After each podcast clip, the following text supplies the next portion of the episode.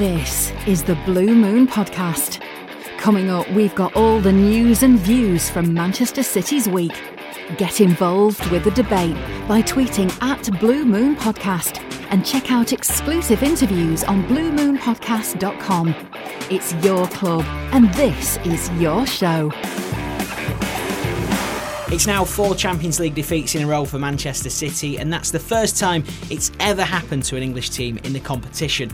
Whatever you think about Pep Guardiola's side this season, at least they're still breaking records. Welcome to this week's Blue Moon podcast, where we have the good, a 3 0 win over Fulham, the bad, a 2 1 loss to Lyon, and the ugly. Sam Lee joins us in the studio.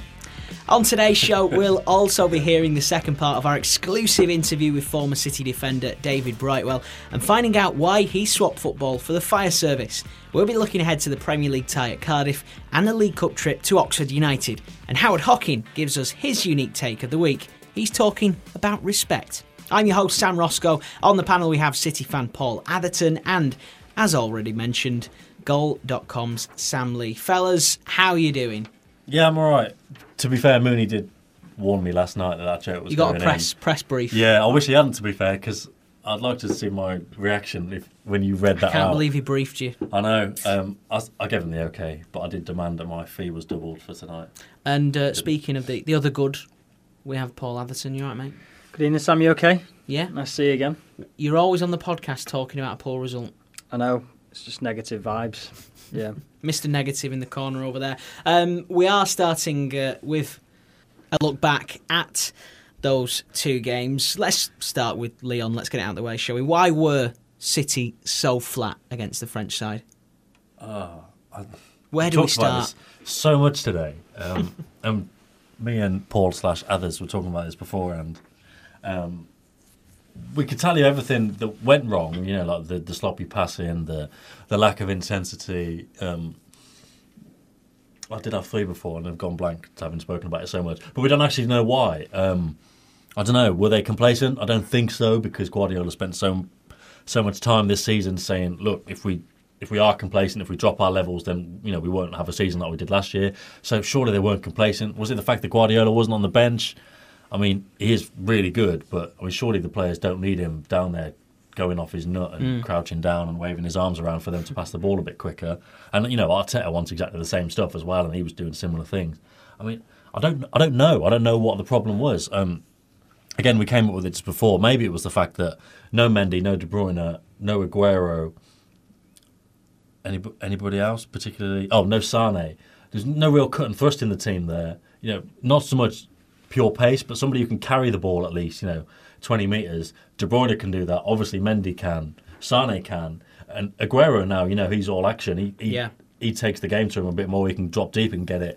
There was none of that. Maybe the absence of all of them meant it was a bit prosaic. And obviously, with the fact that Bernardo Silva was on the right rather than in the middle, where he's been really good, that probably didn't help either. Maybe it was that. It's probably the best thing I can think of. I think so. There's, there's just absolutely no direct plays on the pitch. You know, you've got the Silva who prefers to pass it. The other who prefers to pass it. Sterling who likes to, you know, cut it back three or four times before he hits it.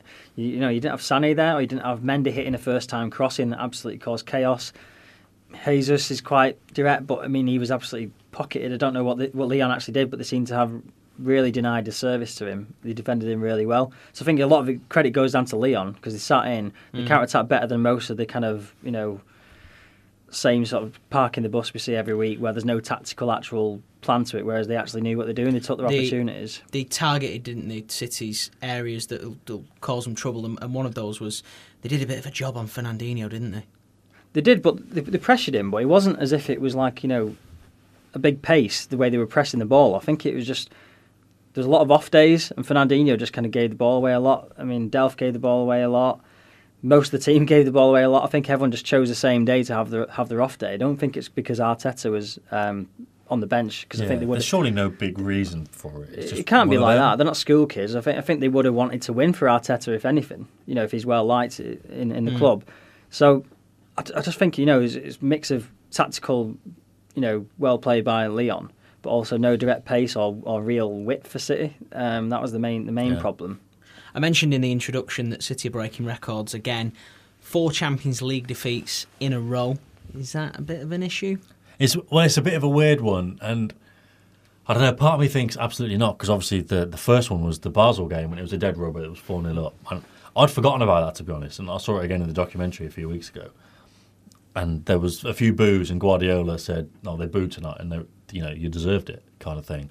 But at the, at the time, you think, well, if you're four 0 up, you change the team around a bit, then what what you expect doesn't really matter. And then the Liverpool games, we all know, you know, there was poor selection maybe at Anfield. Mm. There was obviously the flurry of goals. There were mistakes. There was also bad decisions by the refs, and everyone's kind of accepted that.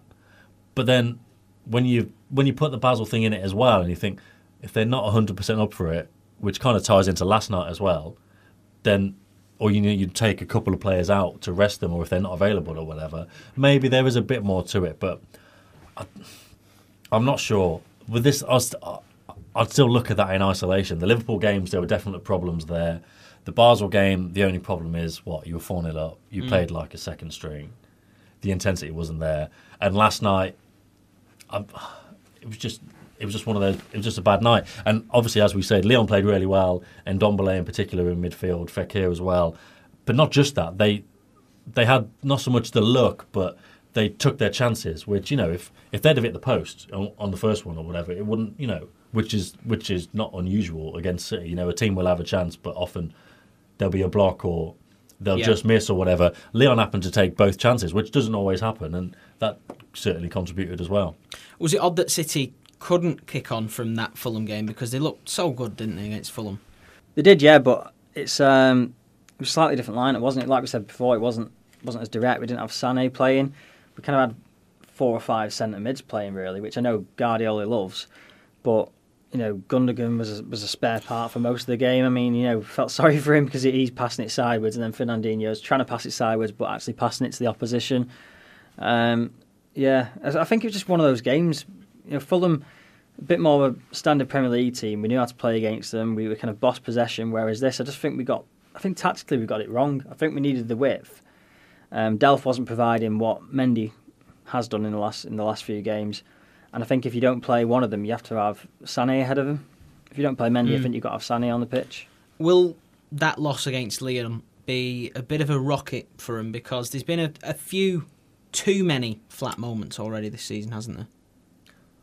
I, I don't know about flat moments. A lot of City fans after the Lyon game were saying, "Oh, that's been coming." I don't. I don't necessarily know if it has. The Newcastle game didn't flow that well, but I kind of put that down to the fact that he tried something completely new. Obviously, against Huddersfield, that was new as well. He tried all the central players and Mendy just causing chaos on the left. but then against Newcastle, it was there was no one in the middle, which is really unusual for a Guardiola team. It was completely different, and it was essentially four forwards. It was Jesus and Aguero up front, and Mahrez and Sterling, I think and that was kind of like what he did at Bayern. So that, I just put it down to that. You know, that was completely new. There was nobody in the middle. They didn't really use the middle too much.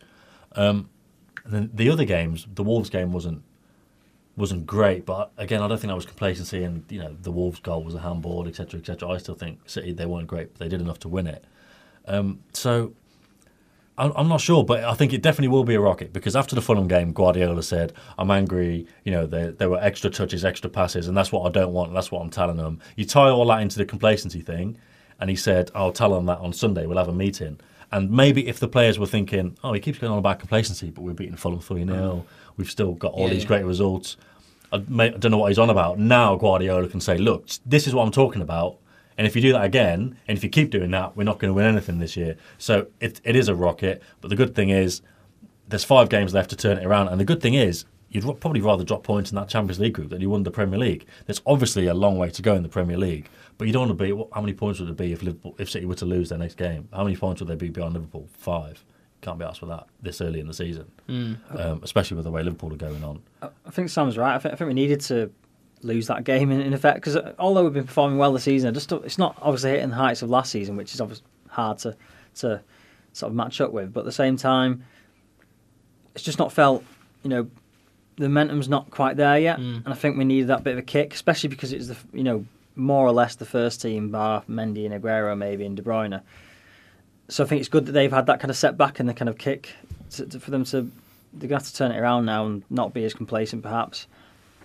Leroy Sané had a rough time. How was a goal in, in two minutes for a response against Fulham? Well, it goes to show that obviously normally we'd be expecting him running down the left um, and putting the ball in, but it goes to show that even when he's not doing that, he still knows to be in the areas, and we've seen with Sterling how important that is. You know, Sterling's goal haul was boosted so much last season by knowing exactly where we needed to be at exactly the right time, and he'd get the tap in, obviously as he did in the second half against Fulham. So it shows that Ster- um, that Sane, it's you know, it's not all gone to pot, which people might have wondered about a couple of weeks ago when he got dropped and left out of the squad. It's still there. It's just you know just a bit of the application we saw towards the end of the game when he didn't he didn't really follow back and Cyrus Christie got in a couple of times which Guardiola wasn't happy about and I'm sure he'd have reminded him about that and maybe that's why he didn't start um, against Lyon as well. Um, but yeah, the goal was perfect really. You know, two minutes in, right place, right time. Didn't you know wasn't put off by the goalkeeper diving out for it or whatever. So yeah, um, it wasn't it wasn't one of his greatest performances, but there was enough in there to show that you know, he's it's he's still a great player. You know, if anyone was worried about him going completely off the rails or whatever, that's not the case. And when he came on against Lyon as well, he was even more Made the like the normal he? Sane, Yeah. wasn't he? He- And you'd expect him to play at the weekend, Yeah. surely. He did make the difference, didn't he? It was that, and I think we said before about the directness. It was putting Sterling on the right and then Sané on the left. I mean, inverted wingers does does work quite a lot, but when it's clear, you're clearly not creating chances for 60, 70 minutes of the game. Yeah. And Walker and was an Walker and weren't getting forward, so No, there was exactly. no point. There was, there was no pace or directness, and I think that that switch straight away. It's the unpredictability that Sané gives you when he, you know, sometimes he's on, on form, sometimes he's not. But he came on and he was obviously scaring them. He was winning Yeah. free kicks even when he when he when he wasn't taking them on. So yeah, he made a difference, and I think the flashes he showed in the last game and a half, you know, have been quite encouraging, really. Especially if he has been having a talking to, and you know, he's from visibly what I've seen anyway as, as a fan, Mm-hmm. it looks like he's responded in the right way. Bernardo Silva won the Man of the Match award against Fulham and gave a little bit of a cheeky grin as well uh, when it was announced. Do you agree with that award? Yeah, it was great. Yeah, yeah, it was really good. Um, Guardiola was really, really fulsome in his praise of him afterwards. I I put the videos on Twitter so people could see what he was saying. Although the interesting thing was, he Guardiola was asked, "Is you know, is him playing in midfield? Is that his best position?" And Guardiola said, he got he got round to saying after he praised him and his individual quality, he said his natural position is on the right. But a lot of people are disagreeing with that, and especially after the the Lyon game the other night because the Lyon game, it was a lot like last season where he'd, he'd do a couple of tidy things out on the right, he'd cut inside, put in a great cross with his left with his left foot to the back post, and for me that was the best thing he did last season. Those crosses to the back post, Yeah. but there wasn't enough of it. And then you'd get towards the end of the game last season, you think I've not actually seen Bernardo do anything for about I don't know twenty minutes, half an hour, and that was exactly what happened again last night in the first half. And then he goes back in the middle, and obviously with Sane on and a few other things changed, Aguero on as well he looked better and, and he got the goal as well. So I mean, you've you've you've got to use him through the middle now. I think. Everybody can see that, surely. I mean, it's obvious. He's, he, you know, it's no coincidence that his better performances, his goals, etc., have come when he's been playing in the middle. But he, Pep still persists with him out wide. He can do, but it's not like he's unproductive out wide. I mean, I mean, sometimes when we need pace, it doesn't work. But like he's that good of a player. All right, Pep's opinions. Pep's opinion is obviously worth more than mine. but um, That's But the he- problem we're talking about City. exactly. But I mean, if we say if we ignore Pep's opinion, he's still very productive on the right. You know, when he makes those crosses in. So I don't. Yes, he's brilliant in the middle, but this is the question we had with David Silva for years and years when we was playing on the right, he wasn't playing in the middle, and it was so obvious. We were saying get him in the middle. He doesn't have pace. He needs to affect the game more, and they brought him in. So it's just a phase transition, and I think you know, when he plays on the right, for Pep to say that, it doesn't mean he's fixed out there. He'll probably be floating around and he's still got the freedom to, to move. The thing um, I'd quite like to see is because when he's played on the right, like against Huddersfield, I mentioned he played all the central players. That was because Bernardo Silva was effectively on the right, but he came in a lot. And that's where he's really useful as well, because obviously then he's just in the role we all think is his best one, centrally. It'd be interesting to see when Mendy's fit again, if he could start on the left and cut inside, because he's still Yeah. got, he can come in onto his right foot, but he can play in the middle and he can combine. And if Guardiola does want to play Gundogan to link the play up, and he's still got mm. Silva and he's still got Fernandinho, you'd have Bernardo in there as well, affecting the game in that way, and also we can come in and onto his right and, and shoot. So that'd be interesting to see, and I, I wonder if that will happen. I hope he doesn't Probably play. not. I hope he doesn't play Gundogan. To be honest with you, I'm not his biggest fan. Pedestrian Yeah. at best. Yeah, that that, that can be that and can you be know what I think it is? I think it's since since the injury. He's not looked the player, has he, since he came back? Yeah, well. Gua- again, well, Guardiola talks about him. he- He's praised him in the past. He said he's got that smell for goals, but we've not seen that in ages. Mm. Um, and he seems to be, he's he's like a conduit for the game. But when it's going well, you know, he, he kind of greases the wheels a bit more. But Yeah, when yeah. it's not going at all, he doesn't get it going. Doesn't- like De Bruyne obviously Yeah. does. He can do it by himself.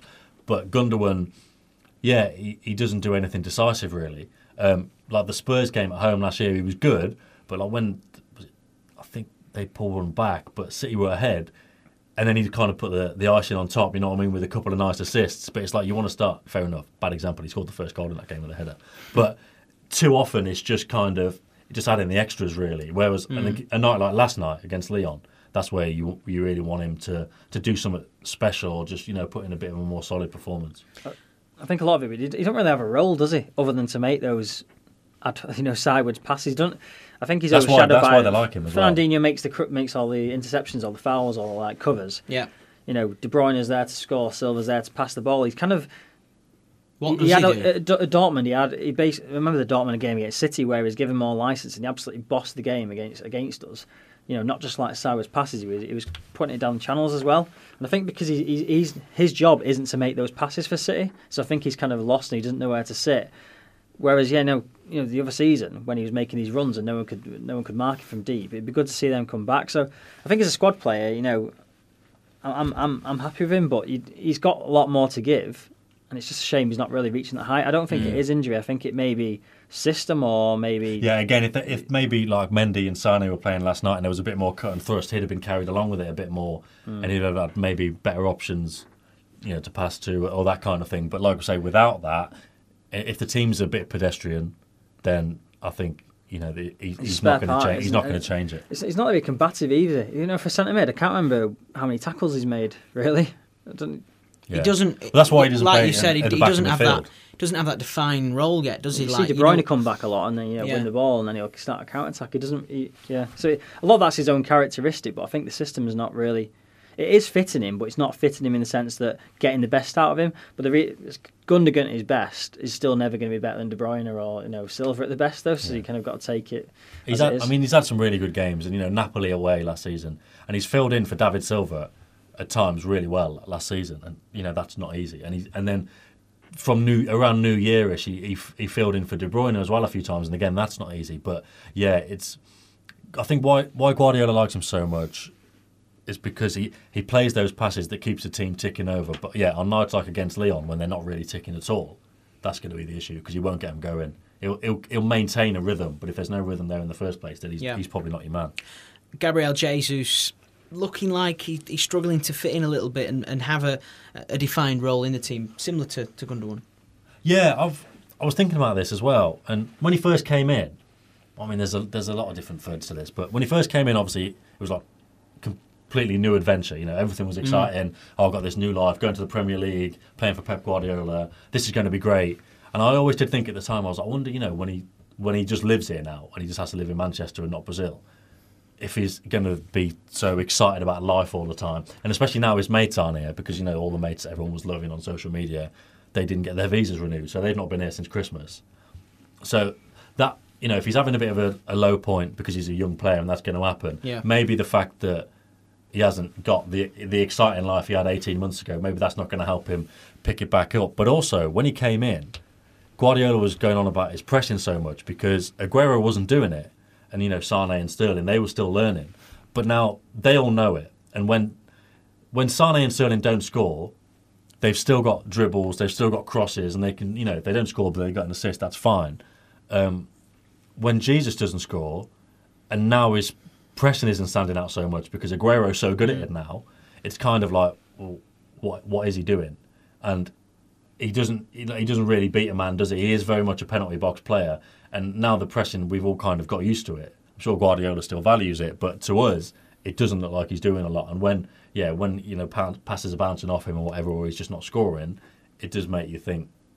Well, he, he doesn't look the player he did when he came over 18 months ago. That's because he's young, but that's how it looks now. And when you've got Aguero, who is the man again, it, it's it's not it's not great for Jesus really. And he looks better when Aguero's there, but I think that's more because he can he can hide a bit more. There's a bit, less responsibility. Aguero can help him through the game and take the main responsibility. When those two have played up front together this season, Jesus has looked a, a bit better, but that's that's inevitable because of his age and because Aguero is so good. There were were worries about um, possible injury to Aguero after that foot issue against Fulham, and obviously he didn't start against Leon, but clearly had a, a big impact when he came on, didn't he? He did do. He had a couple of chances. Um, he looked he looked lively. And it's good that he played, even if it was a limited part, because in, in my time watching since he's been here, I've never seen him sharper than you know mm. the start of the season. Just even the way he's moving, just he just looks like a lot sharper. So this surgery must have done him done him real good. So yeah, it did make a difference. Um, that explains why he didn't start then if he was carrying a foot injury. So yeah, I want him to get a run of games, and, and but it's, it's as I'm saying, we want to still. I think if Jesus gets a goal, I think he'll just pick off again. Yeah, I exactly. Think, because he started to see he finished the season on a high with that goal. I mean, it's touch yeah. of class, the yeah, touch yeah, coming over the top, and then to finish it, it just shows how good he is and the talent he's got. And he's only small, but he's his actual bat to goal holding the ball looks great. So I don't know if I don't know what's happened, but I think you know a bit of form would benefit him. So I think as a young player needing that form, but the fact that him and Aguero are both in and out, you know, Aguero's used to it now. He doesn't like it, but he he knows that's the kind of sixty minutes you're off and you rotate. Whereas Jesus, he just needs literally four or five games. Maybe if it, if someone's out for an injury, you know, getting goals in that period, I think he'll become you know one of the starters again. After that game against Lyon in the Champions League, Mikel Arteta tried to work out why the performance was so flat. We weren't consistent in the way we were trying to play. I think we lost many duels that at this level you pay the price for, and as well when we were open up in the first phase in the build-up, we gave the ball away in very very difficult circumstances, and uh, they took the advantage and and they scored twice. But uh, after that, I think the reaction of the lads and the team was superb. I think the second half we took a few things to try to control better the the counters and have an extra man in midfield. And I think uh, we created the chances and uh, we could have get back in the game. But at this level, it's not good enough that's I think four consecutive defeats in, in the Champions League now, going back to last season. What does this team and this squad need to learn in order to remedy those mistakes and get back on the right track in, in Europe? That you have zero margin in Champions League. I think when you make mistake, you get punished. It's as simple as that. Whether it is uh, lack of attention, whether it is you don't win the duels, whether it is you lose simple balls, or you're not effective enough in, in both ends, you pay the price. And today is another great example about it. Pep made a point of warning the players about the level of performance on after the match on Saturday. Were you? Did that come as a surprise? That performance in the first half, how flat they were. It was, but uh, but they're not perfect, and sometimes they had better days, and sometimes they had bad days. What I can criticize is the effort and the commitment that everybody puts on. After some days they are silk, and some other days they are not that silk, you know. But uh, I won't judge the players just because we lost. I think we have to judge many other things during the game, and uh, and they know that already. The atmosphere around the ground seemed quite flat as well before kick-off. There seemed to be a lot of empty seats in, in the stadium as well. Do you think that lack of atmosphere is, is something that can that contributes to, to City not doing as well in the Champions League? I wouldn't like to use that as an excuse because uh, we had this type of crowd in Champions League before and, and we were able to win the games, you know. But obviously, if you ask me what's the ideal scenario, is to have full stadium every time and people supporting the team and being behind the team like crazy. But as well, we know that in this competition, sometimes during weeks, it doesn't happen. But uh, I don't think that's an excuse for the result tonight. For a pledge of $2 a month, you can hear our weekly bonus show on a wide range of city topics. There's more details on patreon.com forward slash Blue Moon Podcast. Manchester City assistant Mikel Arteta talking about that game against Lyon. He finished by talking about the atmosphere. Now, is it down to the fans to get the team going, or is it down to the team to get the fans going? Mm, it's a tricky one. This I was going to tweet about it last night, and I thought I'd save myself the hassle and just not. But I did, I did kind of think, you know, for if if fans were were saying the the players didn't play with the right intensity or whatever, you kind of think, well, it wasn't a great turnout, and the fans who were there didn't make you know an extra effort yeah, to make a particular amount of noise or whatever. It wasn't like a Premier League game, um, and you just think, I mean, I don't know. I think it works both ways, surely. Um, but yeah, I mean, I didn't really, I didn't really want to put that on Twitter because you'd just be looking at your mentions for the next, I don't know, week if it goes that badly. But yeah, it, I've seen even even a few City fans now saying last night, um, you know, we need to knock all this UEFA, UEFA antipathy on the head, otherwise we're never going to win it, kind of thing. So I would kind of tend to agree with that. Um, the, the Champions League's the same for everyone. You know, I, I, I'm I'm not. I don't buy into the fact that it's rigged. You know, if you know if a fine for racism against Balotelli is less than it was for City coming out late onto the pitch, I don't think that's because it's City. That's because it's UEFA.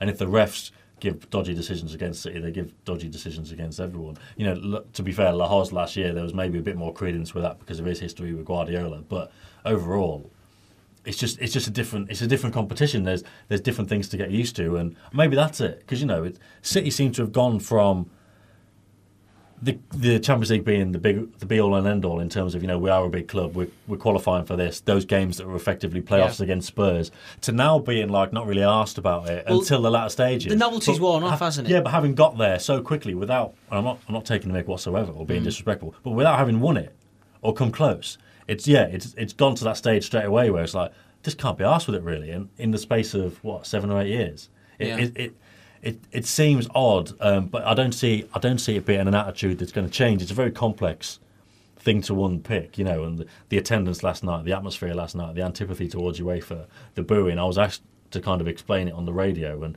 there's there's so many different things that that go into it, um, and I, I don't see it being something that will change. But I'm sure if it wasn't such a difficult position for Guardiola, he'd probably be a bit more explicit in saying this should change because I'm sure he would rather City embraced it like a lot of other teams. But then that said, if you still saw Barca the other night, there was like hardly anyone at Barca either. So it's not just a City thing. Yeah, I think Lyon as well. They didn't really bring that. that yeah, six hundred. Yeah. the top, the, you know, the two tiers above the lower one, they were completely empty. Mm. So maybe it's not just a. Well, a people have got less money at the moment. Generally. Well, yeah, So, exactly. yeah. I mean, that's definitely part of it. I mean, I, I completely appreciate that.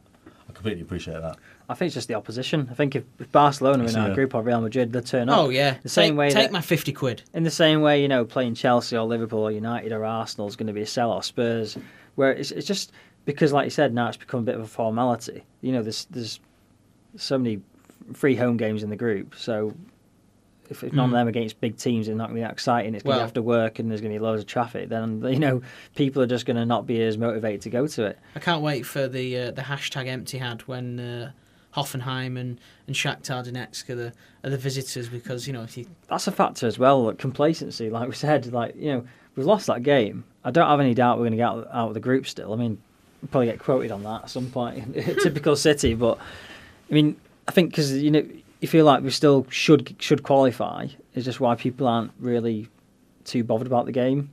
If that makes sense. Yeah, yeah. But that's kind of what I was saying at the start. Like, I don't know. I think a lot of fans and you know myself looking forward to yeah or Arro- previewing the Champions League, you think yeah, yeah. "Yeah, this is this is going to be easy. There was a there, there was an air of complacency Yeah. among everyone. Yeah. So it, it was a bit rich to kind of blame that on the the players. I players, yeah, as well, yeah. Um, should we be worried by the chances that, that City are missing? Even, I mean, thinking about the Fulham game here, I mean, even when they were winning, they, they missed a number of chances.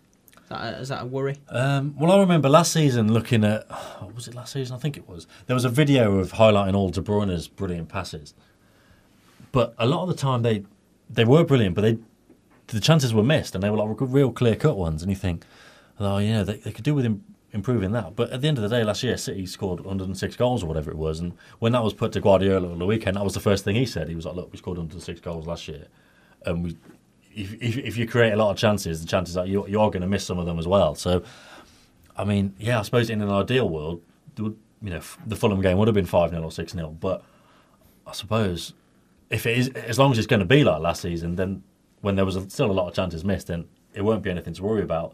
I don't think I've, I don't think I've seen anything too much this season to make me think, oh, that's going to be a problem because there's been so much tinkering with the formations. There've Yeah. been so many things they've been getting used to. Um, I, I, I, I don't think it's a big issue at the moment. On the other side of things as well, should we be worried, Paul, by how difficult creating chances was against Lyon? Because you sort of you saw them build up, build up, build up, build up, and they get to that final final third, and there wasn't really much impetus, was there? I don't think so. I think it. I think it's like I said, one of them games. I think it was just the lack of width. When we swapped the uh, wings around, I think we created a lot more. I think hopefully when Mendy comes back as well, we'll create more. Um, you know, De Bruyne is going to come back at some point as well. You know, Aguero was carrying an injury in that game. No, I mean, if any team can create chances, it's us. I don't. Think, I think we're probably one of the last teams in, in England that's got an issue with creating chances. finally, then looking back at the uh, the Fulham match, not often the, the combined age of the mascots is over two hundred. Nice touch from City. Yeah, it was. Yeah, um, City do do a lot of nice things like that. Um, they do work really hard on you know fan engagement and and try, I don't know match day experience and all that kind of thing. And it doesn't always strike the right chord. And again, you know, City fans are a particular kind of bunch. There's a lot of traditional fans who you know, if it was up to them, they wouldn't there wouldn't be City Square. There wouldn't be the the fans getting the players getting off the bus or whatever. But you know, you can't please everyone. Um, but it's one of those things that yeah, City City do quite well.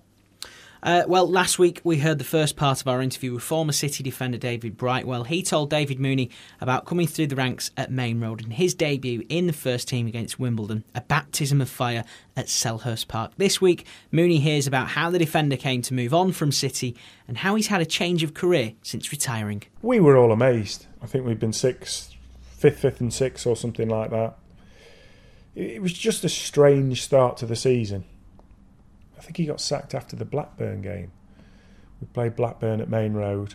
I'll come on a sub in the second half, I think, for the last half hour, 40 minutes, something like that. Someone got injured. And I remember the game because Alan Shearer was making his comeback, so he came on as sub as well. But I think we lost 2 0. There was something going on, but you couldn't put your finger on what it was. Peter Swales had brought in John Maddock. Nobody knew him, nobody knew of him, nobody knew what he was there for or anything really. But supposedly he was the one that looked at the club and found out that Reidy was the problem. He was the one that sacked Reidy. Now, you know, I know the the fans at that point had, had had enough of Mr. Swales and, and wanted a change. So whether Mr. Swales thought that bringing someone else in to do, I suppose you'd say, the dirty work, the fans would think that it wasn't him involved in any way. I don't, I don't know, but it was just very unsettling at that time. Um, so Reidy got sacked either the night of that game or the day after. Uh, I think we had the day off after the game. And then we came in and no one really knew what was happening. And then this rumour started going on that Brian Horton had got the job. How did the move away come about at City? It wasn't really a choice of mine. Alan Ball came in. Um, he had his own ideas and he pretty much made his mind up during pre-season about quite a few of us really. I thought it wasn't handled right by by him at the time and I was a bit bitter towards it. I didn't want to go. But I saw him Ian and myself did a, a, a thing in Hong Kong an ex pros over 35s thing about probably we did the first one 10 years ago and we did it for five years, and one of the years he was the guest speaker.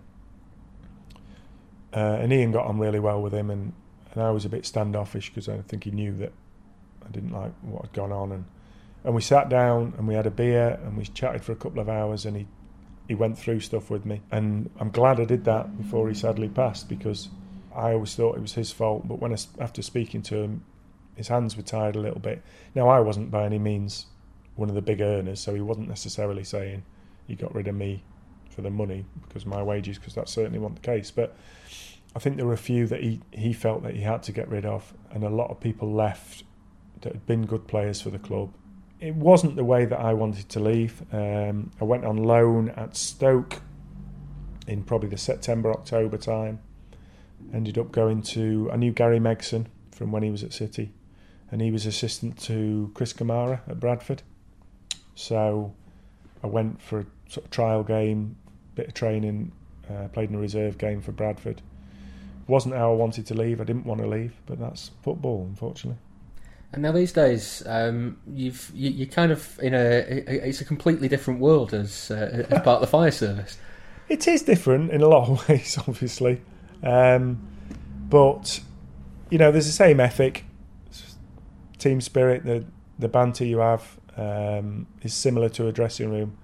And I know a lot of people say that when they when they stop playing football, that's what they miss. Um, I was actually at Darlington uh, under George Reynolds, who was the notorious safe cracker who took over at Darlington and spent a few quid on him. Uh, signed for Darlington and was there 18 months, probably 31 at the time, and I'd just had enough really. Uh, I was living in Carlisle because I'd played at Carlisle uh, travelling over to Darlington every day, which is hour and 20 minutes, hour and a half. And then there was from Darlington, there was away trips at Plymouth, Exeter, Torquay, um. You know, miles trips that were miles away, eight, ten hour trips, and and I just had enough. I'd fallen out of love with the game a bit, and I thought, well, I'm going to have to do something eventually.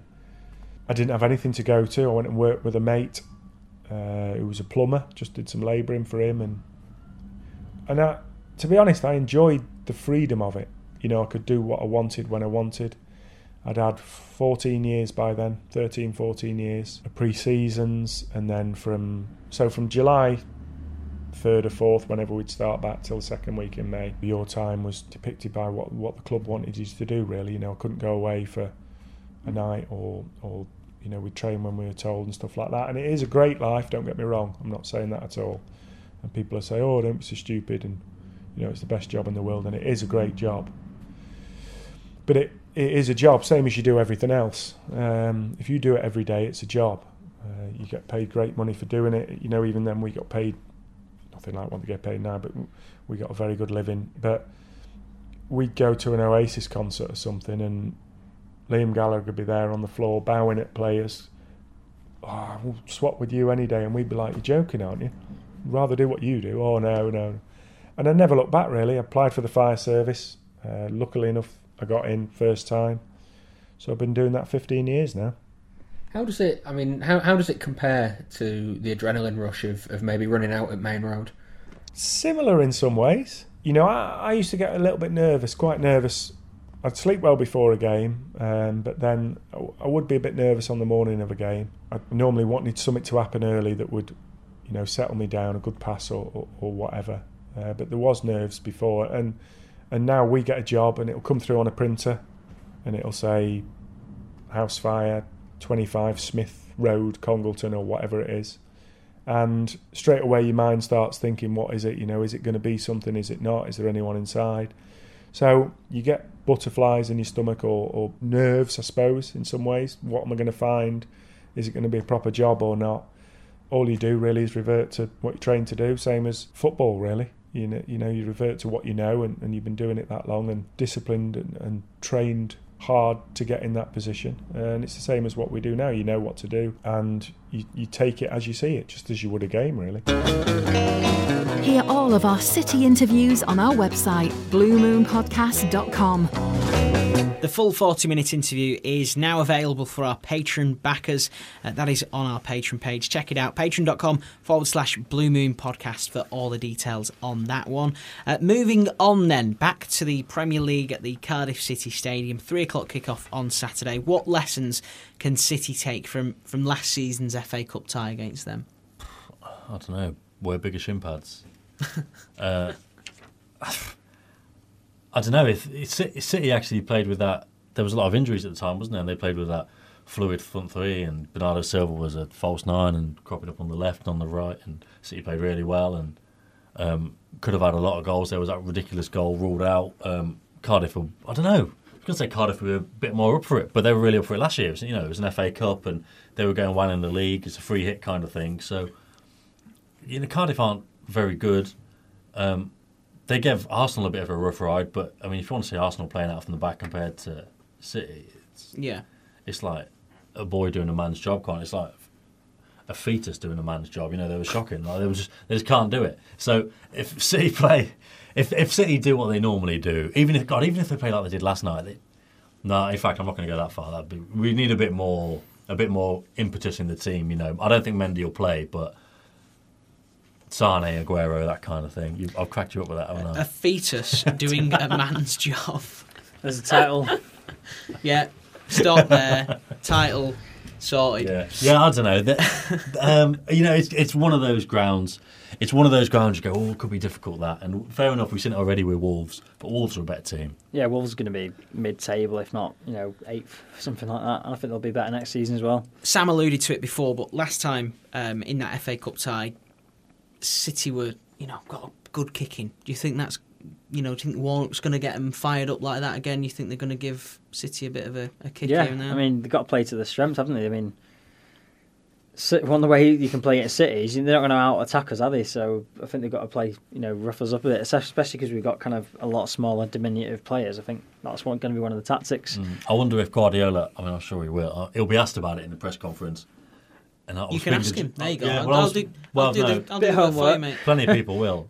Um, we were talking about this the other day, and the expectation was that he pro- he wouldn't probably go on about it because they get the feeling that he said all he, he can say about the refs. But if you get the feeling that Cardiff are going to kick you, then if you go in the press and to say you need to protect yeah, the yeah, players, yeah, yeah. then you put a bit of pressure on the refs straight away to stamp it out. So I wouldn't be Mhm. surprised if Guardiola mentioned that again because it's it's it's a it's a good tactic for for a team like City to, Fergie yeah, to put that, pressure isn't on it. Yeah, it is. Yeah.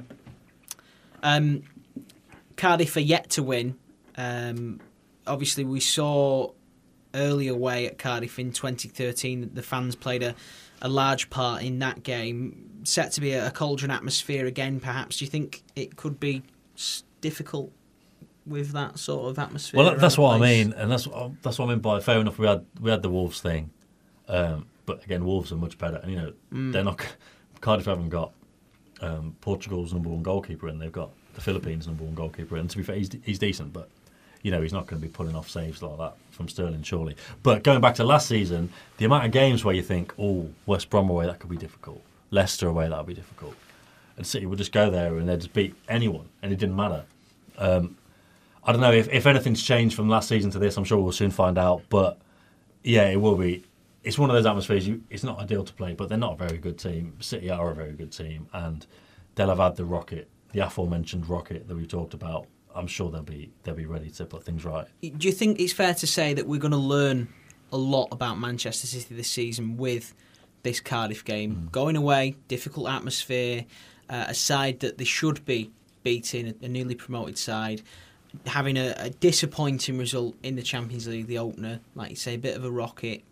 If they don't respond, you know, surely it's it's worrying times. I think so. I think Pep is going to want a perfect performance. I mean, he he does all the time, but I think he will literally he'll be furious if they win. I think if if, if they win and they played badly or they've not done what he wants, I think he'll be still furious because there'll be so many errors from this Fulham game that he was talking about, and then from the Lyon game that he'll want to address. So I, I think, other than a derby, I think the players going to be more motivated than any other game, oddly, because I think they'll- this would be one where the pressure really would be on if they slipped up. You know, And a lot of them will be playing for places because there is a lot of competition in the squad. Yeah. yeah. So a lot of them will know that. Especially after the other night. yeah, yeah, hundred percent. Uh, we will get your predictions for that Premier League match against Cardiff shortly. First, though, we also have to preview the Carabao Cup third round tie at the Kassam Stadium against Oxford United. That is on Tuesday at 7:45 uh, GMT. A little bit of trivia, first of all. See if any of you can get this. When was the last time City won away to a League One side or lower over 90 minutes? No. No, no idea. Uh, it was 1999 against Chester City, 4 1 in the FA Cup third round. Uh, Chester finished bottom of the Football League and have since gone out of business. Should have a Uh, phone and moons option for these sort of questions, shouldn't he? He'd, Sin- he'd know it straight. Did he write it? Since then, though, right, City have failed to win uh, against Notts County, Wigan, Oldham, Doncaster, Chesterfield, Brighton, Notts County again, and Wigan again. Uh, the good news, though, they've won all four home games against League One sides in that time, including a replay against Notts County, and, and uh, one of those away games City won in extra time, also against Notts County. And, uh, and let's face it, this is a very different City these days. Um, so Guardiola's not really got history on his side when it comes to this one. Do you think he's going to be that bothered though? Not about that. Not. It's lo- he- if lo- lovely uh, introduction there, Sam, but no, I don't think he'll care. What sort of lineup do you Uh, think he's, he's going to go for with this? Because Um, strong, but I mean the big question's Foden, and then the slightly smaller question is Brahim. Mhm. Um, but yeah, with there being you know so much strength in depth, surely playing Muric in goal rather than Ederson. Um, but then you know Kompany's not played a lot. Otamendi's not played barely at all apart from Fulham. So that's a strong centre back pairing right there. And there's no one, you know, Tosin's not around, and Eric Garcia is a bit too young, but maybe he'll be on the bench. Um, Danilo's coming back from injury, but I mean, I don't, I don't know. Maybe he'll be fit enough to play against Oxford. Who knows? Um, I suppose you could play Zinchenko at left back if you really wanted to, or yeah, give Delph a rest. I suppose. Then yeah, the big one will be in midfield. I'm sure it'll be strong enough. maybe play Gundogan at the back of it, and surely rest Fernandinho. Surely, um, everyone wants to see Foden play. Big, I don't know. I know, I know it's only a League, a League One team, but Mahrez needs to find a bit of rhythm as well. So And- and, so does Jesus. So you and- probably play both of them. You've got to think as well. You know, it could be a great confidence booster for few for a of them. player like Mahrez. Yeah. You know, like Leroy Sané, like Jesus, to to get a couple of goals, to have a great performance, albeit against League One opposition, but. That could be the, the, the kickstart, couldn't it? Interesting you mentioned Foden because uh, Pep did mention that he will play a lot of games. Yeah. Um, he's mentioned that recently. Surely, Paul, this has got to be one of them, hasn't it? I think I think it will be. I think this will be the one that he definitely plays. Um, I just can't see him not playing. I, I, I do actually genuinely believe Guardiola when he says that as well. I think he will bed them in. Uh, I think he's trying to find his starting lineup at the moment and where they're going to fit, and it's not quite working out. Mm. And that's why Foden's not been kind of transitioning because he's still trying to work it out. But you know, especially through like November, December when the games come in, you know, all the time and there's Champions League and you know you know, if we'd have wrapped up that game in Lyon and we, we'd qualified early, then he definitely would have been playing the Champions League game. So, yeah, but I'd- it's what we want to see, and I do believe him. I think it's like Bernardo Silva last last year, where he played a lot of games, but he wasn't necessarily starting. He said he felt guilty about that because he, he deserved to play more, and he would do, and he has done that this season, where he's been the starter. So I do believe he's going to make an effort to play Foden. And as we saw in the Charity Shield, he you know he, he fits in perfectly. Maybe he should have played last night. It might have made a difference, you know, rather than you know Gundogan being a bit you know slow paced. Um, going back to the Amazon documentary, which I'm, I'm sure we're going to do all the time uh, for the very near future, uh, Khaldoon said that the League Cup sets the season up. Do you agree with that? Yeah, it's it's one of those things where nobody's really bothered about until it gets to the final. Mm.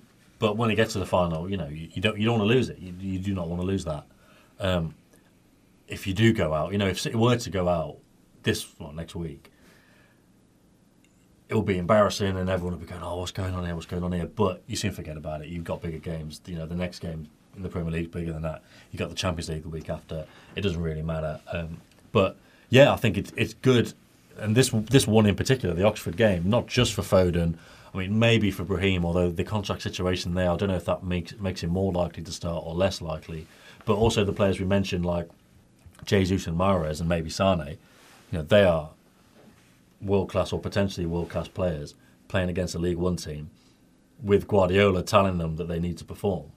Um, it's it, it's it's going to be interesting and it's going to be a useful competition for City this season uh, as far as far as they go. And I mean, if you know if the team was something like what I just ran through, if everyone else is playing teams like that, or you know if City get another draw against um, a weaker opposition, there's no reason why City can't win it again. And yet, obviously, that does help going into March and the the business end of the season.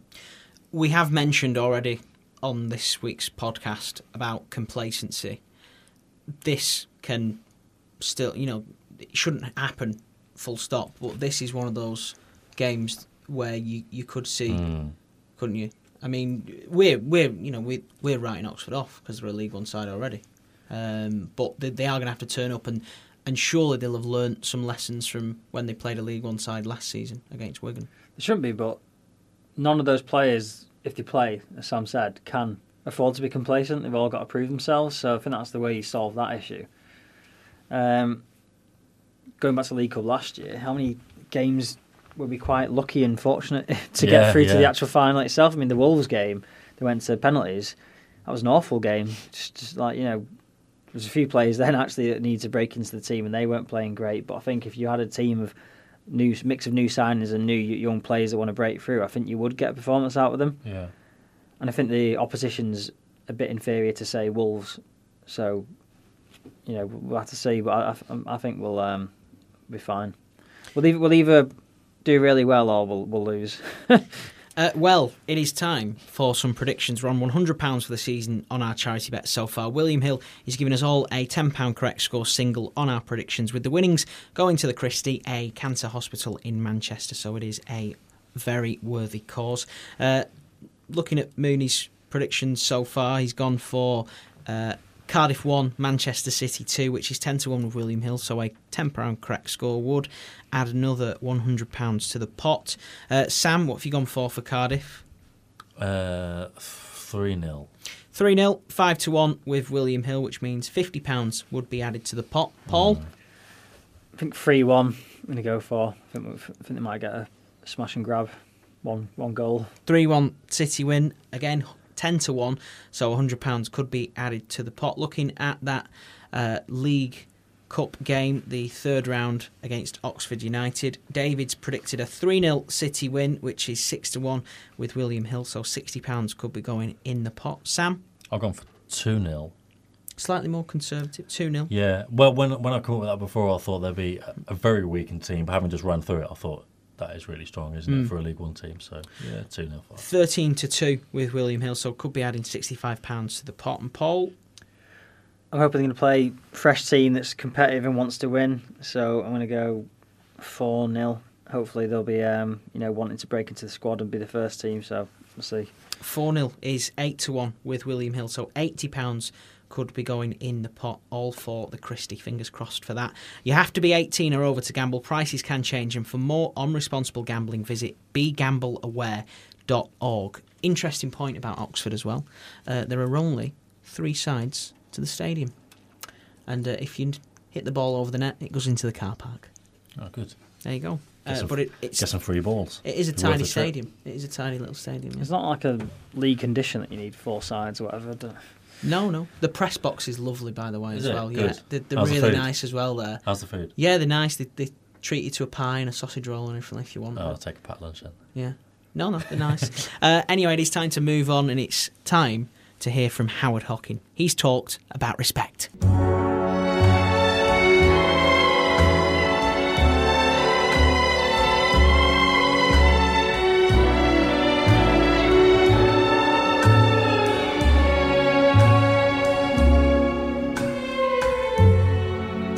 Put a spell on you. I wrote this after a depressing night at the Etihad. You know the one.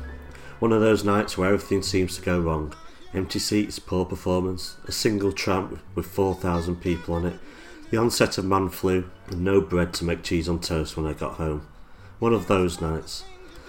I was planning to talk about respect. There's been a lot of talk about it in the Premier League recently.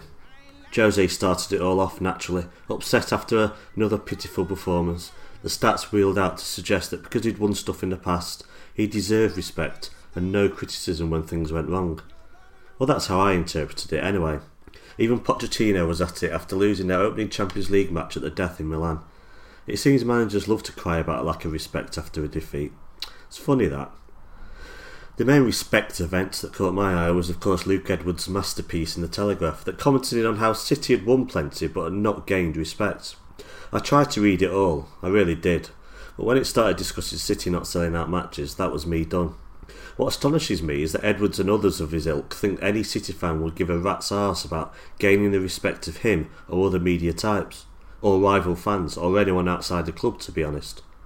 Those at the club know that the press are important for their image, and football journalists need to be handled with kid gloves. That's rather different to yearning for their respect, though. And what does it mean anyway? How do we define it? But I guess after the Lyon match, what I will talk about instead is respect for the Champions League. Now, I'm sick and tired of people criticising others for whether they go to a football match or not. Those usually criticising obviously not there themselves, but even so, the attendance against Lyon surprised me. We as a fan base have an apathy for the Champions League, of course, and we favour the league, the bread and butter, but still it surprised me. Maybe this country is on its arse more than I ever realised, after the 100 point gain last season, I thought plenty of fans would be up for this. I was wrong. Their choice, of course, but it must have an effect.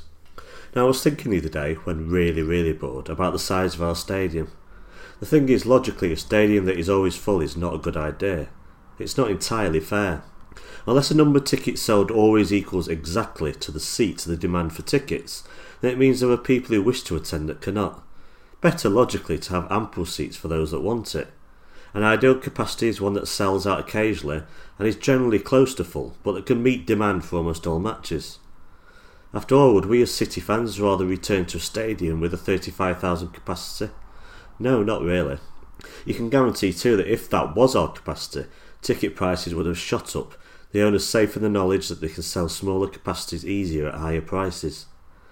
Anyway, whilst we all mock the cult that is Liverpool's fan base, their love of the Champions League does certainly help the team.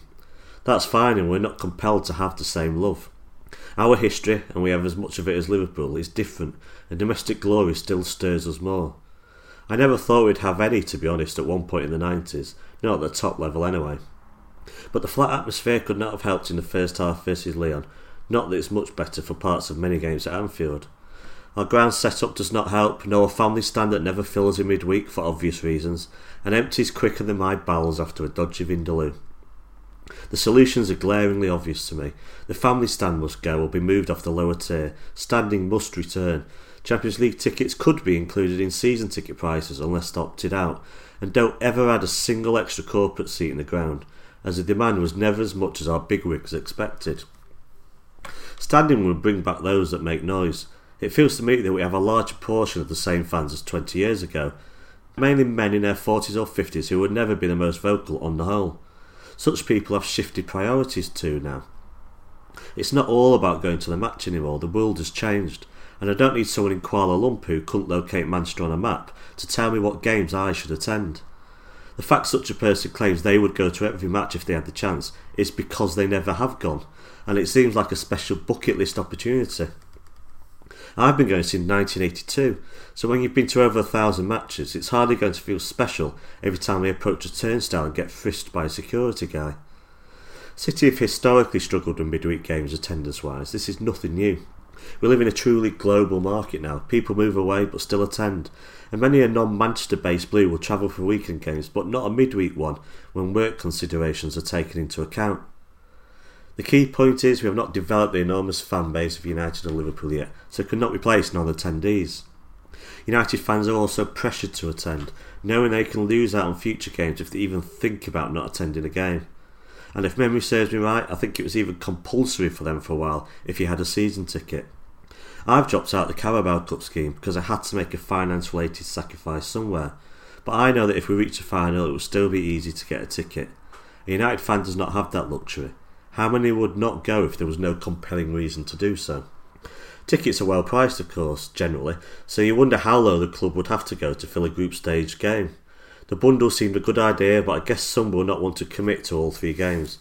And by being in pot one, City have actually suffered with attendances as a result, as there's no European giant, no glamour name to pull the punters in. If that bundle for £55 had included a game against Real Madrid or Barcelona, I'm pretty sure the club will have sold a lot more tickets. Now, as for other points, when we look at respect for the Champions League, going against what was my opinion at the time, Paul Lake once said on a podcast that the booing of the anthem does not help either, that it does not help the players and does not help their mindset. And who am I to argue with him? So I didn't. The thing is, though, it's chicken and egg. If City had put in a scintillating performance from the off, the crowd would have responded, but they didn't. And surely players don't need any motivation for a Champions League tie. Just where do performances like these come from? And what is it about the Champions League that makes our players revert to sometimes near journeymen against a side like Lyon, who have many great players but have been utterly average prior to this match? Complacency cannot be the answer. No player can turn up expecting to win. No one's that stupid. This is not a game against third division opposition. Intensity seems to be down now in games like this. Does Fernandinho ever get picked off twice like that in a league game? Does Delph make mistakes like that? Or are the players playing with fear? That doesn't make sense either, and I'm struggling to explain a performance like the one against Lyon. But maybe it's the fact that the opponents aren't playing with fear. It's become self fulfilling that the team can be got at in this competition. And maybe it's not about respect but stability. To use Liverpool as an example again, and I apologise profusely for that, they play a pretty similar formation and a pretty similar team week in, week out. Pep doesn't. Do we ever play the same team two games in a row? There was a short period last season, I think, but it's the exception to the rule. At this level, players must rely not just on skill and athleticism, but instinct. That sixth sense that tells you the run that a teammate will make, that tells you where he will be positioned. Can that instinct flourish when Pep, by his own admission, trying new things for the Champions League this season, is uh, changing the lineup every single game? It worries me that it can't, and in the first half, at least against Lyon, there didn't seem an innate understanding between the players of where to go and how to pull the opposition defence apart. Time will tell anyway if this is just a blip. And if you think the crowd was bad against Lyon, pray that we don't fall into the Europa League. It would resemble an auto windscreens game against Mansfield. Now, I wonder if the Europa League has an anthem we can all do.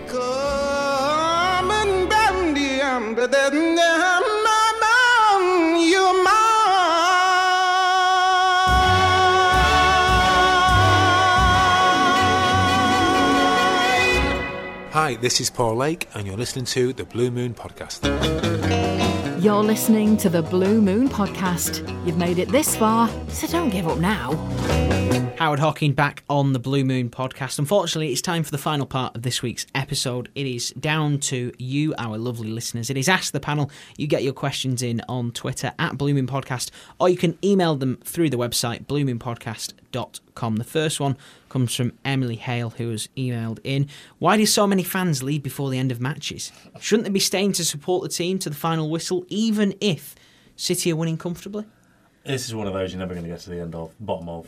Um, I don't know. I mean, you could go as deep as saying it. Maybe it's like a I don't know a British personality trait. You know, Yeah. A, lot of, a lot of people, if you got to a concert or the cinema or whatever, if you're owned by ten or you're owned by eleven or whatever, it's just it's like every minute counts at that point, isn't it? And it, even you know, even if traffic, even if sitting in traffic means you'd only be home 15 minutes later, that 15 minutes is like the most valuable time you'll ever have. So I don't know. It, it, it, I don't know if it's a whole mentality thing, not just a football thing, but just British people in general. I mean, I'm not Mm. sure how big a thing it is in foreign countries. You know, I'm not sure I've ever heard it.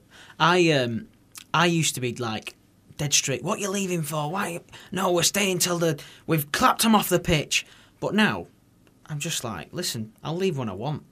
I, I don't know why. I just maybe I fancy it. Hmm. I've seen enough. I've I paid never, my I money. Never, yeah, I never used to leave I- games early when I was when I had to pay for tickets rather than Yeah. go free. Um, I only did it once. Um, I don't know. I don't know what I'll be like now. Uh, maybe yeah, because I'm, I'm the same. I was driving in crap traffic from the Etihad earlier on, Mm. and it was you know I'd missed a chance to change lanes, and I was like, oh, that's cost me a good couple of minutes. That and it's just I don't know. I think I may, maybe it's that. I don't think it makes you less of a fan. It's just it's just what people are like. Any people want to get home. I Yeah. think it's simple as that. It's worse on the night games, isn't it? That's Yeah. that's the problem. Yeah, I mean there are, there are things where you know people have to not just drive back to Manchester, but Yeah, yeah. Obviously, you might have longer trips, but just like Leeds or getting back to Bury or whatever, or you want to put the kids to bed, or the kids have got the kids are with you, they got school or whatever. It does maybe make a bit of a difference, but I, I do see the other side of it. You know, City only play, you know, they play ninety minutes, and it's some of the best football you'll ever see.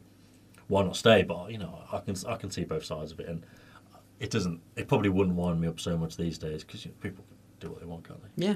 Um, next question is from Johnny Westerlaire, who has emailed in. Is it a coincidence that City look better against Fulham with Sané, the Silvas, Sterling, and Fernandinho, with no pressure to pass to Mahrez, the new boy? Does Mahrez unsettle last year's winning formula? Um, I think that's a bit of a negative spin to put on it. I mean, he's not he's not looked great yet, has he? And he's not settled in. Um, but I mean, we everyone does this with every club, every new signing. If they don't hit the ground running straight away, it's oh maybe we've got a bit of a dud there I think or it- whatever. I think it's even more so with Mahrez because he's come from A a Premier Premier League League club, side yeah. who he was doing it regular, you know, week in week out. He'd be that. He Mm. was the poster boy, Not- wasn't not he? last He was there. as much, but yeah. Mm. What do you think, Paul? I think because he's.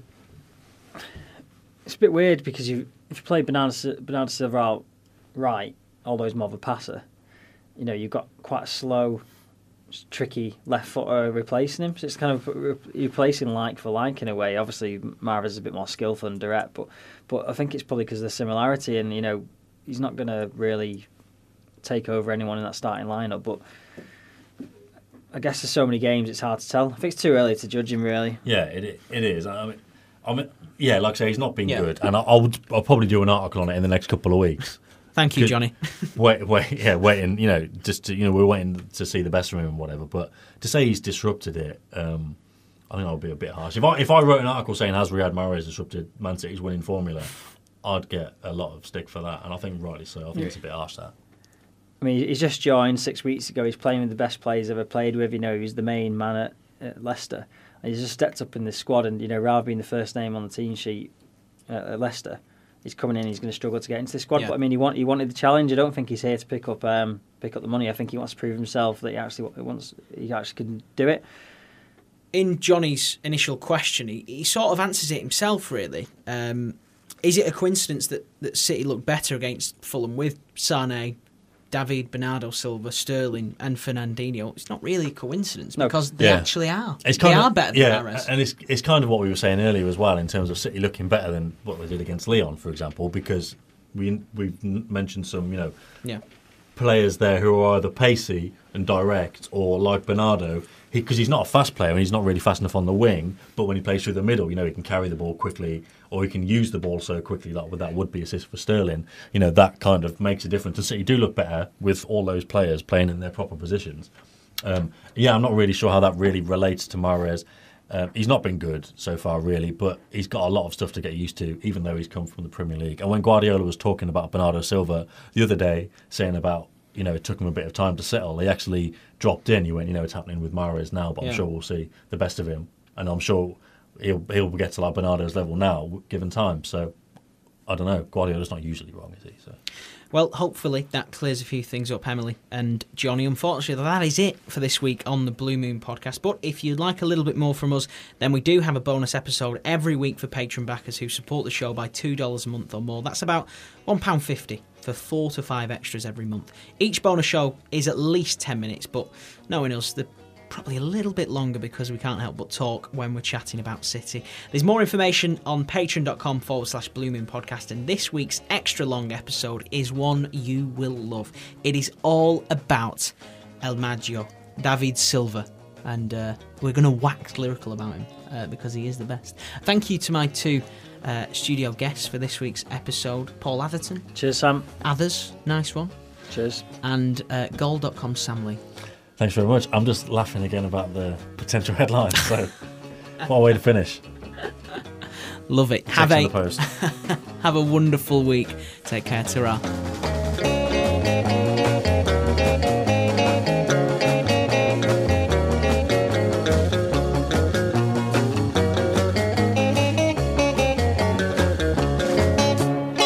That was the Blue Moon Podcast. Please support the show. Patreon.com forward slash Blue Moon Podcast.